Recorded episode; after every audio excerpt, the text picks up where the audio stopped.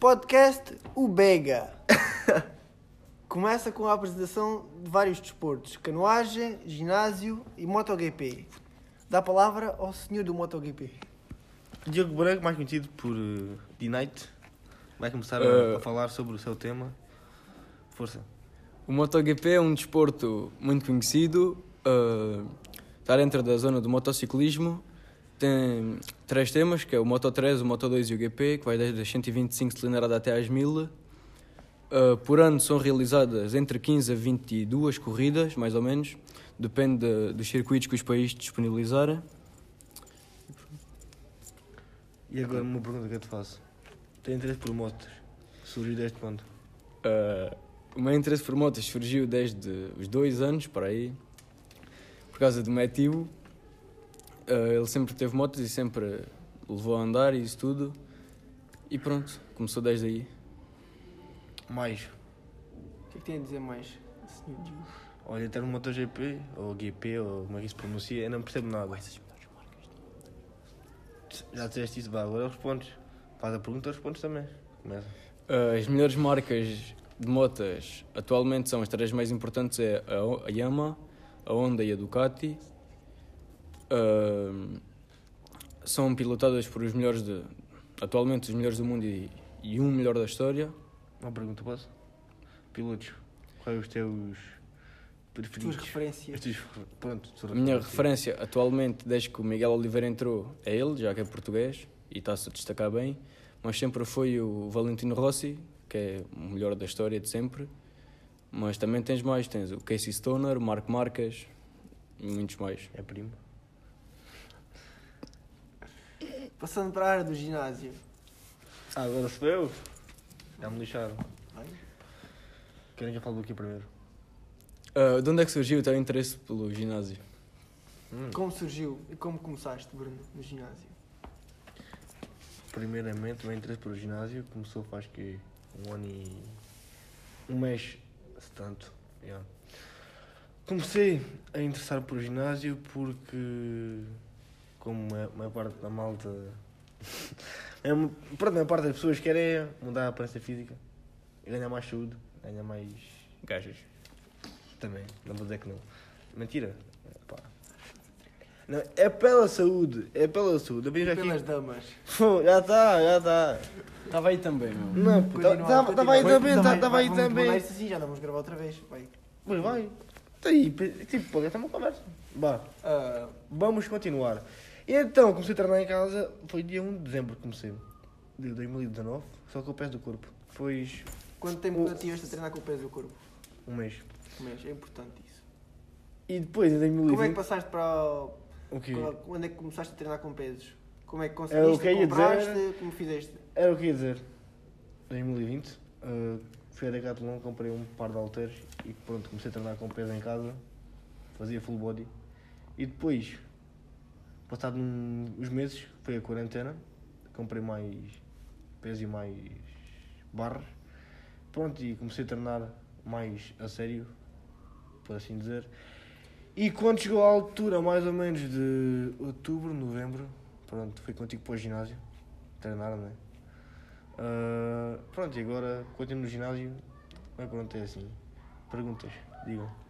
E treinas aonde? Uh, treino, olha, agora treino no ginásio, exemplo foi este, treino no ginásio, e quando não tenho tempo, ou sei lá, simplesmente não posso, treino em casa, porque já tenho lá equipamento suficiente para fazer um treino assim, razoavelmente bom. Bonito. Bonito, não é? Passamos para a canoagem, uh... e depois falta o futebol ainda. Não, futebol não. Não é futebol? Não é futebol, puto. Eram quatro. Não, é só três. É só três? Só tá três. Bom. Não, tu sabes. Não, no papel estavam quatro. É sim. Até mais bem, está a gravar. Qual é que a malta está a gravar? Ah, canoagem. Está a gravar, se eu, vai, continuamos. Antes que eu me passe. A canoagem é um desporto individual e coletivo. Tem as competições... Uh, as competições são, de, são coletivas ou individuais. Tem bar, caiaques de dois lugares, de, até quatro lugares. Tem caiaques de um lugar que é o K um, caiaques de dois lugares que é o K dois, caiaques de quatro lugares que é o K quatro. Há competições de, de, de slalom, de, de canoagem de velocidade, visar as distâncias de mil metros, quinhentos metros e duzentos metros. E depois há a maratona, que é a longa distância, que tem vinte, vinte, trinta quilómetros para os séniores, vinte quilómetros para os júniores, e anda à volta disso. Uh, o meu interesse pela canoagem surgiu por volta dos, dos catorze anos. Porquê? Foi por causa do meu primo. Influenciou-me. E gostei, fui experimentar. E até lá hoje dá umas remadas e gostaste. Treinar. Qual é, uh, é o teu objetivo, para além de ganhar campeonatos? É partir porcas. Opa! Acontece. Acontece. Gosto. Gosto. Gosto de meninas bonitas. Qual foi a tua reação ao saber que ias ser chamado à seleção nacional? Uh... Ah, pá, não, não chorei. Ah, eu chorava, chorava, puto. Não chorei, mas fiquei bem feliz. Tipo, sei lá, acho que eu fiquei feliz. Tipo... E em termos de resultados do europeu, ficaste satisfeito? Fiquei satisfeito. Partiram o barco. No sério? Ya, yeah, puto, desculpa aí com o buraco assim no, lá atrás, no K dois. Ya. Yeah. Eu não sabia. Puto, queres ver uma foto? Do, do barco que estamos a seguir? Qual é o mal? Qual é o mal? Puto, isto é uma conversa. Esta...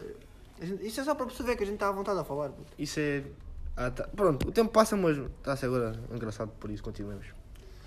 Queres ver aqui? Partiram-te, cala-te. Então aí, os melhores atletas que... Mas partiram lá, os gajos? Ah? Ya, yeah, puto, partiram o barco no arranca. Eu vou-te mostrar aqui uma foto. Opa, mas foi boa estressante. Muito... Logo ao início deve ser muito... Puto, foi boa estressante, eu não estava habituado àquela vida de, deles, deles lá em cima, puto. Os mas gajos... mudaste de barco ou foste com o mesmo? Não, a gente, a gente treinava cá em Portugal, lá em Costuma, com um barco deles. E depois levava o barco para a França. Tipo, ir lá...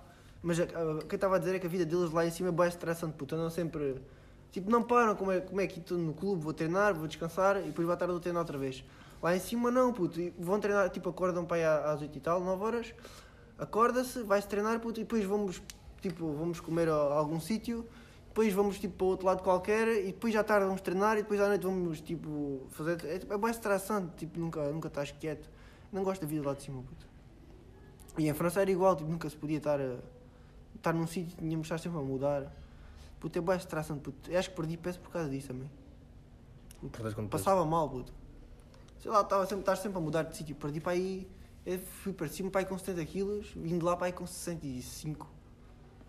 Portanto, estás a ver, já estava, eu já estava todo sugado da, de treinos de resistência. Aí. Puto, já podes tirar isso. Olha aqui. Nossa conversa. Olha aí. Ora bem, uh, Miguel Torga nasceu em mil novecentos e sete e morreu em mil novecentos e noventa e cinco. Foi um escritor português, um dos mais importantes poetas do século vinte. Destacou-se também como contista, ensaísta, romancista e dramaturgo, deixando mais de cinquenta obras publicadas. Em mil novecentos e noventa e cinco, não, peço desculpa, em mil novecentos e vinte, Miguel foi para o Brasil para trabalhar na fazenda de café de um tio, em Minas Gerais. Após quatro anos, foi matriculado no ginásio em Leopoldina. Em mil novecentos e vinte e cinco, regressou a Portugal, acompanhado do tio, que, percebendo a inteligência do sobrinho, se prontificou a custear seus estudos em Coimbra. Durante três anos, cursou o liceu em mil novecentos e vinte e oito, matricula-se na Faculdade de Medicina, inicia sua vida literária e publica os seus primeiros livros de poemas. Ansiedade, em mil novecentos e vinte e oito, peço desculpa, Rampa, em mil novecentos e trinta, Tributo, em mil novecentos e trinta e um e Abismo, em mil novecentos e trinta e dois. Em mil novecentos e trinta e três, concluiu a licenciatura. Uh, começou a exercer a sua profissão em sua terra natal, em mil novecentos e trinta e oito. Uh, também escreveu uma vasta obra em poesia, prosa, romance e teatro.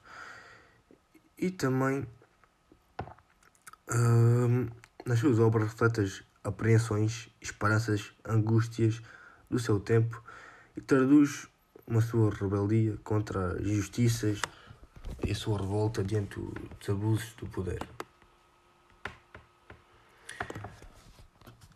Este temos seus livros traduzidos para diversas línguas por várias vezes candidato ao Prémio Nobel de Literatura, recebeu vários prémios, entre eles o Prémio Diário de Notícias no ano de mil novecentos e sessenta e nove, o Prémio Internacional de Poema de Knock, é isso, se não me engano, salvo erro, em mil novecentos e setenta e seis, entre muitos outros. E veio falecer em Coimbra uh, no dia dezassete de janeiro de mil novecentos e noventa e cinco. Algumas das suas obras foram A Rampa, O Tributo, Bichos, Rua, O Senhor Ventura, Lamentação, Libertação, Vindima, Odes, Sinfonia, O Paraíso, Portugal, Penas de Purgatório, Orfeu Rebelde, Câmara Ardente, entre muitas outras.